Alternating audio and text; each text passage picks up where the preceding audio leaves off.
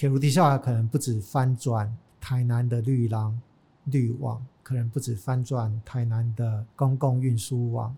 它可能也会翻转成大的整个校园规划。亲爱的朋友，你们好，欢迎来到城市有事吗频道。我们将寻访与城市相关主题，让我们在云端交流，一同走入城市，关心城市大小事。发生什么事？上一集呢，跟子詹老师聊到很多南铁地下化之后的规划。那其实呢，在铁路地下化之后，就会变成地面层有新的发展，它就不再是铁道去阻隔前后站两边。子詹老师也有开玩笑说，那前站是成功路，后站是大学路。那未来地下化后呢，这边就会变成成功大学路。虽然就是一个小小的谐音玩笑，不过呢，铁路地下化确实之后也会对成大有一定程度的影响。毕竟呢，成大就是直接坐落在车站的后站。那未来地下化后一出站就会是成大的校园。所以呢，我们就邀请到了成功大学的副总务长薛承伦教授来和我们分享，就是未来如果铁路地下化后，成大有什么因应的措施或是一些新的想法。那会邀请副总务长呢，除了因为他是成大的校园规划工作小组外，他也具有建筑的专业背景，就也希望可以透过不同领域的交流，还有站在校方的立场去看未来在铁路地下化后。的成大究竟会变成怎么样子？那我们就欢迎副总务长。子轩你好，还有各位听众大家好，我是薛承伦。除了是担任学校的副总务长之外，也是建筑系的，目前是副教授。哦，副总务长好。首先来谈一下那个校园规划这个在成大的组织跟定位。从我进成大之后，大概二零零七年之后。在那个前后，由建筑系的前教授徐明福老师，他带领了一批跨建筑系、都计系、交管系、生物系的老师群，开始了那个成大第一阶段的校园规划的的实行跟研究。然后在二零零九年有第一阶段的初步的成果。那之后，当然校园规划一定是一个滚动的过程，因为随着都市的改变、学生人数的改变，然后整个空间的改变跟学生使用习惯的改变，所以必须要随时在调整。所以从二零零九年也一路调整了几次，尤尤其对于这个铁路的看法也是。哦，那想问就是就现况而言，觉得成大它在台南市的整体定位啊，或是对于台南人来说，大概是一个怎么样的存在啊？成大对于整个台南市来讲，它当然是位在原来台南市的边缘，因为我们是在城墙的外面，然后有一部分的校园又是以前的军营的所在地嘛，嗯，所以在这个原来城市的边缘，然后慢慢翻转成为城市的中心，让成大从边缘变成是一个中心的位置，所以其实。有很多空间上原来历史脉络以来的这些限制跟条件，整个都变得很不一样，所以我们成大校园也面临很大的挑战。就校园跟都市的关系来讲，长久以来成大就一直是作为好像台南市的一个大公园，嗯，然后尤其是龙园是一个，就假日都会看到很多人在遛小孩啊，对，非常多活活动。跟甚至可以出租变成一个大型活动的表演场所这样，然后另外一个大型的公共空间大概就是那个操场，就直接面临铁路地下化第一线第一排，或者直接面临之后后站会出来的光复操场。那光复操场也是最多台南市民使用的一个都市空间，嗯，所以尤其是每天傍晚晚上之后就是。会看到很多人在那边跑。对对，是是一个非常重要的成大在都市中扮演的一个功能。哦，就是市民都会用这个操场公共空间来做下班后晚上的运动、嗯，休闲场所。嗯，就本身区位来说，就是操场也就在后站一下站就可以直接看到，交通上它应该也是蛮便利。对，它大概是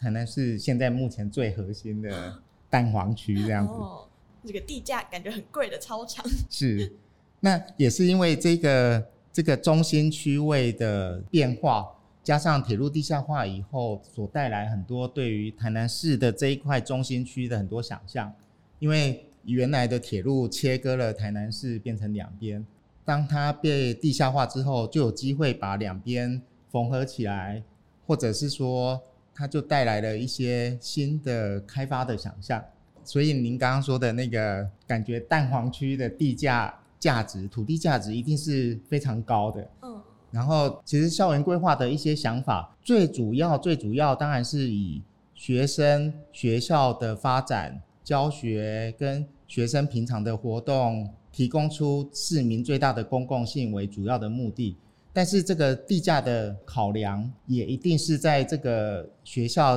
长远整体的发展规划中必须被考量的。所以，你刚刚说的没有错，就是说这种。土地价值跟校园整体开发的这个方向策略，其实是也是息息相关的。刚刚副总务长也有说，校园规划会因应铁路地下化后车站的环境改变去做一些调整。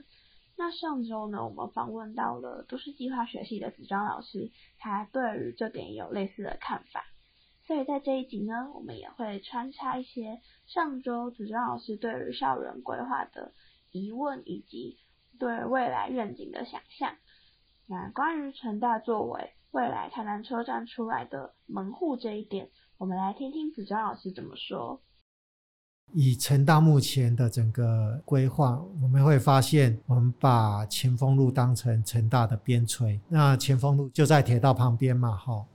可是，当地下化之后，整个铁路穿过水无痕，轨道的空间跟站体的空间，整个变成正向的空间，完全没有邻避型的特性的话，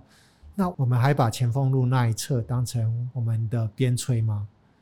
不是，那是我们面对的市中心，面对的火车站的门户。那成大当然有很多的机会会跑出来。整个以前的校园规划，或者是对我们这几个校区怎么运作的想法，可能我们也要自己再检讨一下，再想一下。好，第一个就是前锋路已经不是边陲了，前锋路可能是一个门户。哦，那我们后火车站出来就是我们的光复操场，哪有人在火车站前面画操场的？啊，我们在最奢侈的地方。跑步啊，晒太阳啊，然后看都市的天际线哦，因为已经不是后站了嘛，哦，已经不是后站了，所以我们应该有另外一项的想法。那我们来听听身为校园规划小组的副总务长怎么说。我们有一些对操场的一些想象，其中一个想象是在当时候，我们就很大胆的提出了一个小巨蛋的想法，这样子。就是把操场的空间跟操场旁边紧连着操场，沿着大学路上有一系列的篮球场、排球场、网球场的空间，全部整合起来，变成一个超大型的小巨蛋加一系列的运动、生活、休闲空间。就变成室内、室外都有。对，然后甚至有的球场当然会到屋顶啊，然后也有提供室内的空间，甚至游泳池等等的空间也可以把它整合过来。这是我们当时候有的一个很很大胆的想法，嗯，然后想象说，从火车站这个市中心出来，它面对的是一个以运动、嗯，生活为主题的校园空间，它也可以提供给那个市民使用。但是大概遇到的一个大问题，就是因为光复操场已经是变成市民跟学生们使用最重要的公共空间，嗯，现在已经就是对，所以如果要把它拿掉，就是变成是，诶，那个操场就不在了，嗯，会不会是一个大问题？嗯，这个大概是我们大概考量的。应该问子轩，如果这个操场不见了，那会不会有什么很大的反弹呢？呃，我自己的话，操场除了跑步之外，就是因为它的空面积很大，所以它的活动的种类就可以很多。然后现在有看到一些可能。足球啊，就是一些需要大面积的球类运动员在那边发生。嗯，就是我觉得它现在它的开放性就可以造成它一个很多人的活动。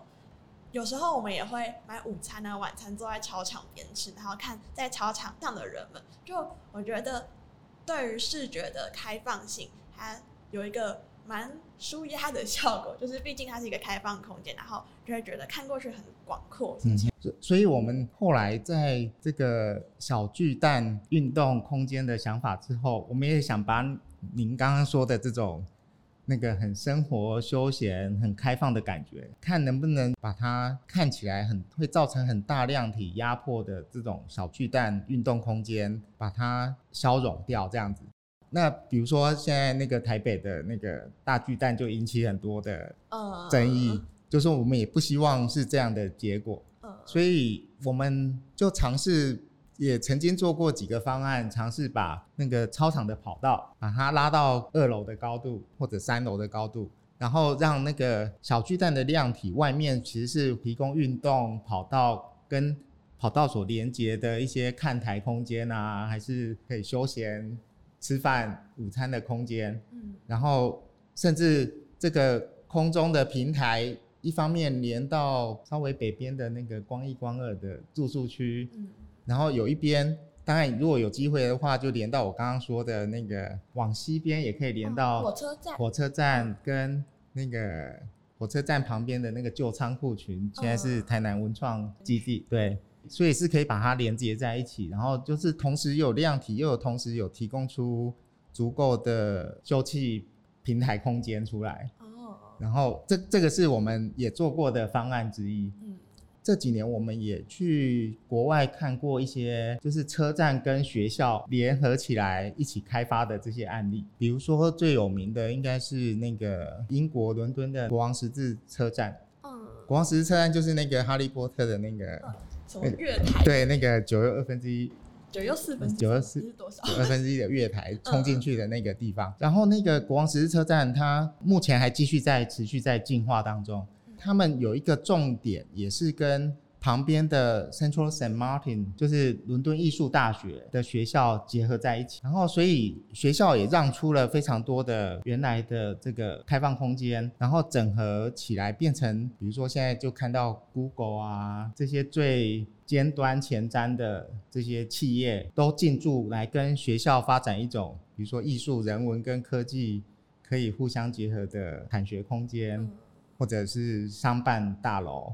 嗯，而且我记得刚刚说到的国王十字车站，就在那个地方，其实也是一个很古老的一个街区。嗯，那像成大就是在台南也是古都，就我觉得可以透过这种可能有个新的建设啊，去促进一个老城市。它就像刚刚副总长也有提到说，这边原本是军营嘛，对一些它本来因为发展很久，就已经有一些既定的纹理去做一个稍稍的改善，去因应现代化生活，我觉得是一个很有趣的点。那也。可以像刚刚提到的，融入一些企业啊，去增加这边的一些地区发展的可能性。诶，那像刚刚说到台南，它是一个历史发展很久的古都。那其实，在成大呢，它以前也是军营。那成大里面也有很多的相关的一些古迹啊。那对于未来铁路地下化后的开发，还有成大的校园改造，这些古迹会有什么想要一起加入规划的想法吗？嗯，的确，子轩的认识也非常深刻。成大不只是跟都市是结合在一起的一个都市型大学，它其实也是台湾的所有的大学中具有最多历史建筑的一个大学，这样子。那所以，我们怎么善用成大的这个有最多历史建筑的特点，变成是一个很重要的课题。那刚好在这个铁路地下化从南到北的这一连串的开放的界面里面。其中一个在宿舍的光一光二宿舍的北边，就有一系列的从礼贤楼啊，到大城馆，到历史系馆，都是那种日治时期新建的，是，甚至它连接到了那个小西门，哦、小西门的这个遗址，东门的遗址，然后再连接过去是我们成大原来的高等工业学校时候的哦。就已经宿舍校长宿舍的，等于是学校的最核心的这个一一系列的这个历史的轴带，嗯、然后跟恒大再往南是到了成功校区的这一例的的这个空间轴带，甚至连接到大学路的博物馆跟我们的这个旧总图书馆，嗯、等等，其实这个是可以从铁路地下化的开放连接一路。连接到我们成大最具有历史空间的核心位置。嗯，就是会发现，其实成大它里面真的很多人，从刚刚讲到的以前军营那边的一些像大城馆啊、历史系馆，都是以前的日治时期的建筑，那还有连接到以前的旧城门的遗址都有。是，那未来他们也都可以做一定的规划。是，那如果在谈更北边，其实我们也是有非常多的这个历史建筑，尤其是我们在例行校区，哦，在那个台南公园的那边更北边。对，就是他们现在是社会住宅的那个预定台南公园，然后过来铁路地下的作为社会住宅的预定地，哦，现在也正在新建当中，然后面对的是我们的例行校区。那例行校区有一个卫戍病院的历史建筑，目前是台文系馆，也是非常棒的日治时期的南丁格尔式的空间。就看到蛮蛮多人都会在那边拍婚纱照，是漂亮。是，所以他有机会把这些目前是比较封闭在校园里面的这个有历史纹理脉络，而且非常人性尺度的空间，把它开放跟。这个未来铁路地下化之后形成的这个公共的轴带，把它结合在一起。嗯，我相信这个缝合其实真的不是道路的缝合而已，而是这些可以充满成大师生活力的，不管是实质上的或者抽象知识上的这些活力，是可以透过这个新的开放机会把它整合在一起。反正就是其实缝合它的种类不只是只有单纯看到的交通上的缝合。嗯还有一些建筑的一些历史啊，或者它的使用，还有跟周围的环境，都是需要被考量的。是，嗯、那像刚好提到说缝合啊，就是我记得目前在车站周围的一些开发，因为它是用都市更新的方式去进行嘛，就是像呃台南车站本体它是古迹，那在北侧它是以重建的方式，未来预计要新建。一栋容积八百的转运站，嗯，那想问，如果未来那栋转运站新建之后，它的东侧就会直接紧邻着成大的容园，那这么高的量体，它未来对于城市的缝合上会不会有什么影响，或是它可以怎么去增加融缝合，反而不是一种视觉上的阻隔？是因为刚刚有提到说，开发总是要有那个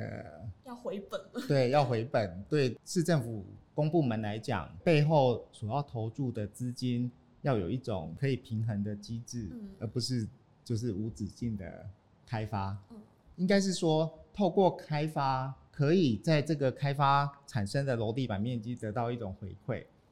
嗯、这是一般现在台湾不可避免的一种开发的模式，所以我们会看到非常多从化区啊，都是以更高的楼地板面积来寻求解套的方法。但是我当然希望说，未来我们不是只在看这个金钱的价值之下，如果这个价值观可以从金钱方面楼地板面积转换成一个更人文的、更看不见的价值观，说不定不必然是一定要以楼地板面积来计算。比如说最近这个碳，这个 embodied carbon 就是碳足迹的这个议题。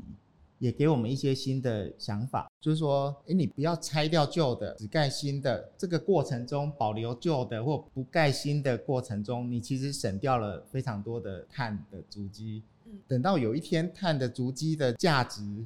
是高于楼地板的价值的时候，那这个建商或者企业在开发的时候，可能选择它为了要获取这样的碳足迹而减少楼地板的开发面积。那说不定就是也是一种大家可以想象的未来计算金钱的方式，这样子。嗯，就是当碳足迹可以也可以换算成一种金钱的标准的时候，说不定我们想象的是这个环境的成本啊，减少砍掉树木所换取的价值。嗯，而且其实营建营造业它对于碳是一个最大的，对对对对。所以减少楼地板的开发。就可以减少这个碳，就是说从这个观点来看，说不定是有机会把量体目前规划的量体，看怎么尽量压缩到一个可以大家可以接受平衡的地步。这样，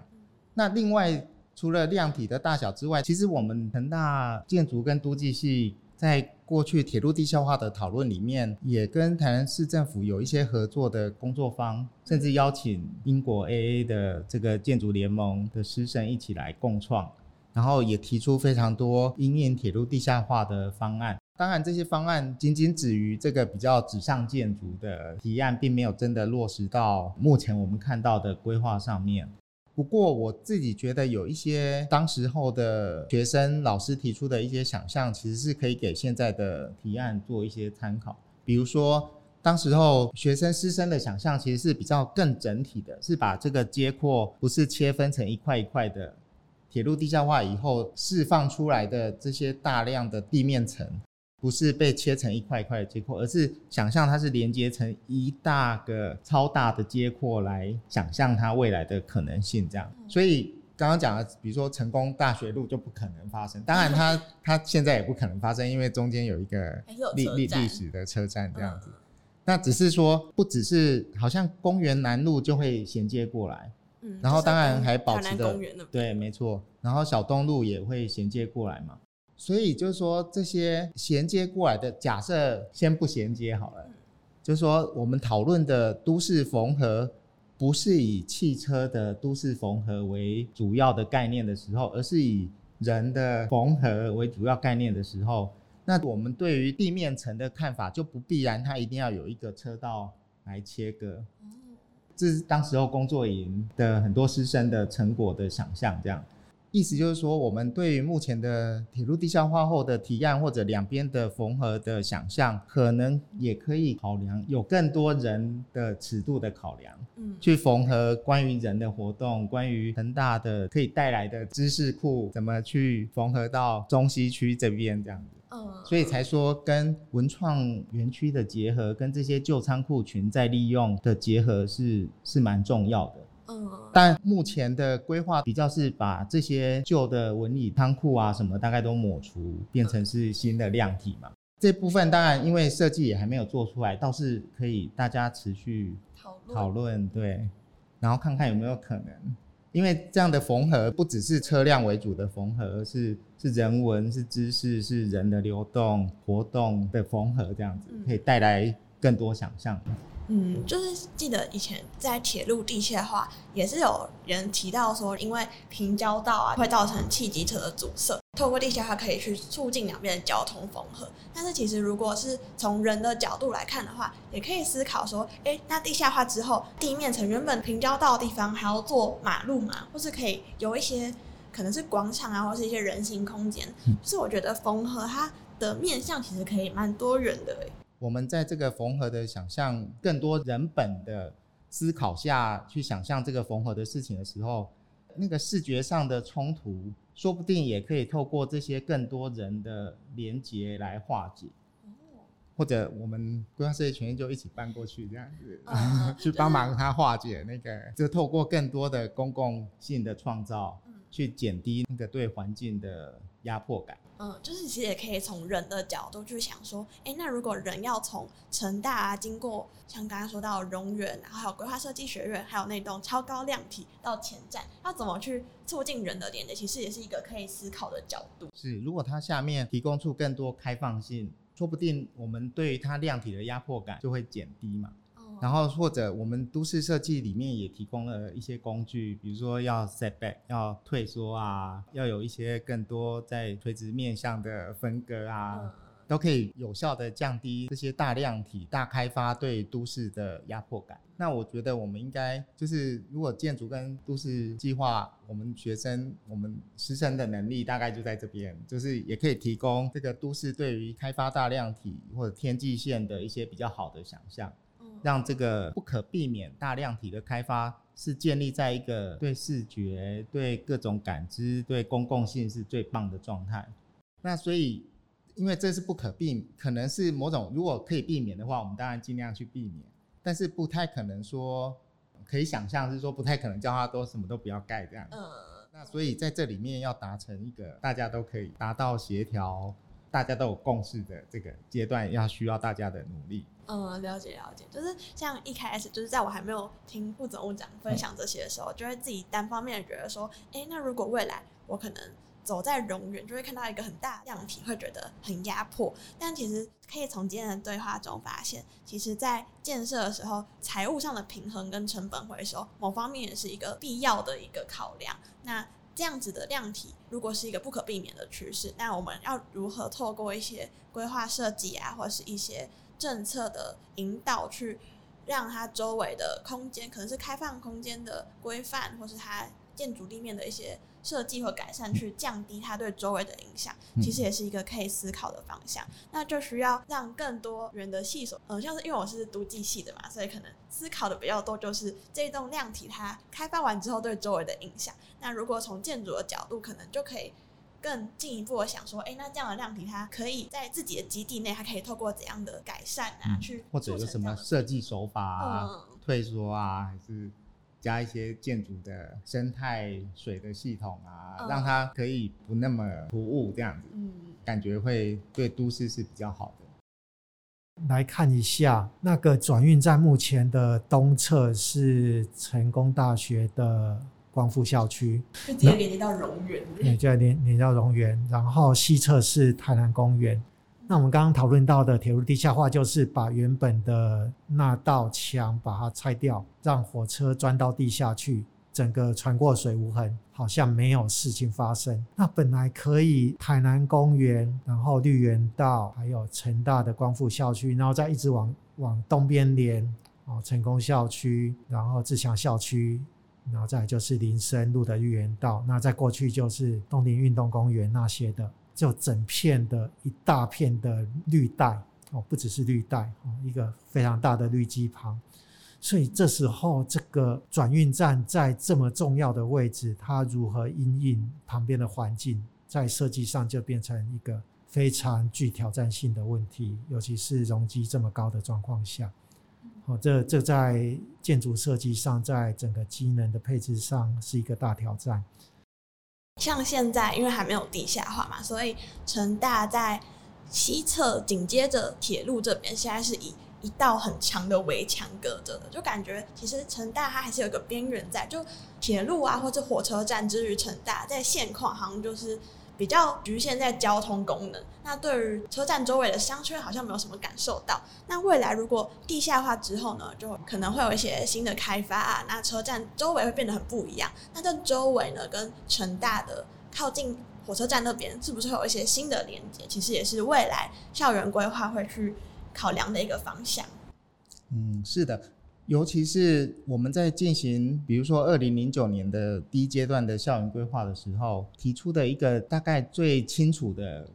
空间上的想法，就是要把围墙打开。当然，这几十年来，就是我们的政府跟教育部对于这些从中小学到高等学校。的一个重点的看法，其实也是关于这个围墙要打开，这样围墙的边界怎么不必然是用实体的墙，而是可以穿透视觉穿透，就是让这个都市空间不会因为学校的围墙而有所阻隔。那同时，它当然要必须保障足够的安全跟保全的等等的需求，然后所以视觉的开放是大概是必要的。那对于大学来讲，这个围墙的功能可能就又比中小学的围墙具有不一样的意义。比如说，因为大学，尤其是成大的所处的位置是在这个市中心，大概有八个校区，然后被道路所切割，所以成功大学是一个还蛮都市型的大学这样子。然后它其实是有机会跟城市用更密密切的方式、更紧密的方式连接在一起，而不是以一个一个的像中小学一样有一个明确的校园围墙把校区都框起来，嗯，而是它可以真的变成城市的一部分。那最有名的一些校园跟城市结合的例子，其中几个在国外的例子最有名，大概就是纽约大学的这个例子，它基本上是没有。校园的，它的校园就是都市的广场，就从都市的街道就进到它它的图书馆啊，它的这个学生的宿舍、公共空间等等，都市跟学校的空间就很紧密的结合在一起。那成大的校园有这样子的特色，就是说它其实是有机会跟都市完全的整合在一起来考虑。那所以我们当时候在想象一个无边界的校园的时候，就是希望说。除了空间上它达到一个无边界之外，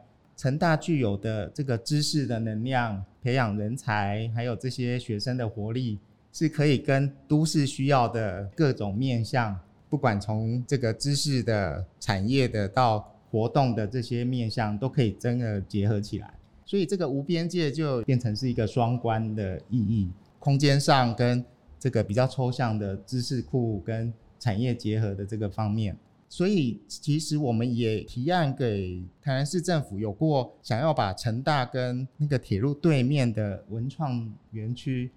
结合在一起，然后由成大来经营这个铁路的这个文创园区，由铁路的仓库改造的文创园区。但是后来这一个案子是由昆山大学，嗯，就是统一集团昆山大学来接下了台南市政府的这个案子。那不然的话，我们如果可以想象说，原来铁路两边都有属于成大的空间的话，又可以造成更大的一个节点这样子，嗯，而且也可以就是更促进原本前后站的对。连接。对，在这样的想象之下来想象说，那成大的这一条面对铁路的这个，原来是成大都把这一条当成背面嘛，嗯，那现在围墙打开了，然后面对的是一个。假设是以更多人的缝合为主的一系列的广场、公园，跟附加出来的商业啊、停留的空间，然后甚至在北边有社会住宅的规划嘛。那社会住宅的底层也是比较多的公共商业，跟提供一些甚至是高龄友善有关的这些日照中心啊等等的公共空间。那我们成大当然就可以跟这样子的功能的空间可以密切的连接在一起，我们就不必然只是把它当成是一个公共空间或开放空间或者有商业空间来对待，而是说我们可以更积极的，比如说成大有医院，成大的医院也可以跟未来在铁路地下化这地面层的公共的高龄长照照护空间，我们就可以提出一个更积极的合作。嗯，我们的比如说在小东路。这一个角落的规划设计学院，就我们就可以跟对面刚刚说的老仓库的这个文创园区的这一群，我们就可以来跟他们合作。我们成大规划设计学院就可以到那边去策展，哦，促进一些市民的活动跟都市需要的这些活力。我们成大规划设计学院就可以在这个角落来协助提供，嗯，就让那个之后的开发可以跟学校的一些生活啊，或是一些呃活动更多连。还有我们学生的能力呀、啊，因为我们学生也是有很多创造能力，学生的这个共创的能量，就也可以释放到对面未来这一条铁路地下化可能可以形成的公共活动。那他们在想这些公共活动的时候，就不必然是一定以商业为主。如果有机会的话，我们应该大家一起促成。让这个铁路地下化上面的这个公共活动不必然是一定要赚钱的，嗯，而是说可以对大众创造其他的对，因因为这个价值说不定是更高的，它可能不必然产生个新台币的钱，嗯，但是它在背后影响的未来的价值可能是远远超过我们可以收到的租金，嗯，或者这些土地开发商回馈的这个金额，可以想象的这个价值应该会高于这个。嗯嗯，因为毕竟可能现在在台湾比较多公共建设啊，或是一些开发，确实在财务考量上，要怎么回收那些成本都是很主要的考量。那好像就比较难去兜到像刚刚副总务长讲到那些比较无形的价值，要怎么去被量化计算。如果成大的活动、成大的影响力可以。借由那个下沉式广场跟这些站区的开发到前站去的话，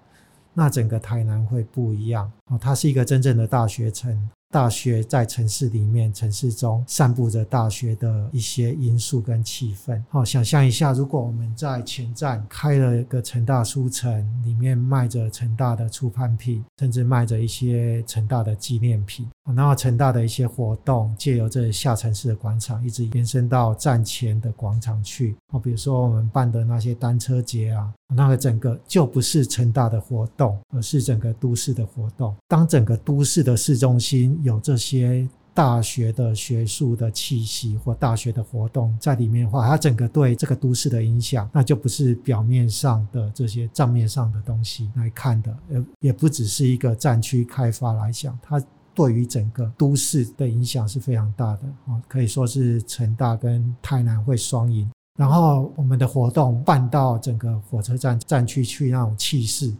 也就不是现在我们在前锋路那个长长的围墙内办的活动而已，而是整片的是都市的活动，那整个会不一样。那整个带给成大的影响会非常大啊。所以之后成大的门户是在前锋路这边。啊，整个的活动的重心会扩及到台南的市中心，嗯、那影响会非常大。嗯，嗯，就变成说，大学它真的是变成城市的一部分，不再是很多的围墙或是各种的设施让它的发展或者活动局限在那个地方。嗯，这也是未来我们铁江铁路立体化或是做了这个场站周围更新这个政策之后，可能会带给周边的效益。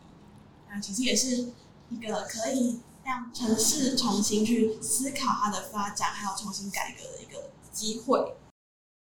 对，它不止影响到实质的规划，可能也影响到我们的生活跟我们对于空间的态度。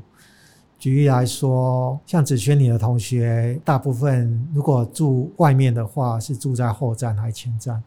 呃，后站。后站居多，嘿，对啊，为什么？因为前站。我们刚刚讲的，它就透过几个通道才能过去。可是当整个火车钻到地下去，整个轨道变成没有东西，那它没有什么前站跟后站了。哦，以成大为中心，方圆几公里内，其实是一样的意思。所以你可以想象到，如果有同学住在小北那附近，或者是住在西门路那附近，那他每天也不用骑摩托车了，每天就穿过台南公园。然后走路来成大上学，可能也穿过榕园到西馆，就是整个穿过台南公园，看着那些百年的老树，全台湾最老的菩提树、最大的菩提树、最老的金龟树等等，啊，什么燕潭呐，什么什么那些，哦，每天就不用骑摩托车了，直接走路散步去上学，那是非常奢侈的生活形态，哦，就不用住在后站了，哦，前站也变成一个考量。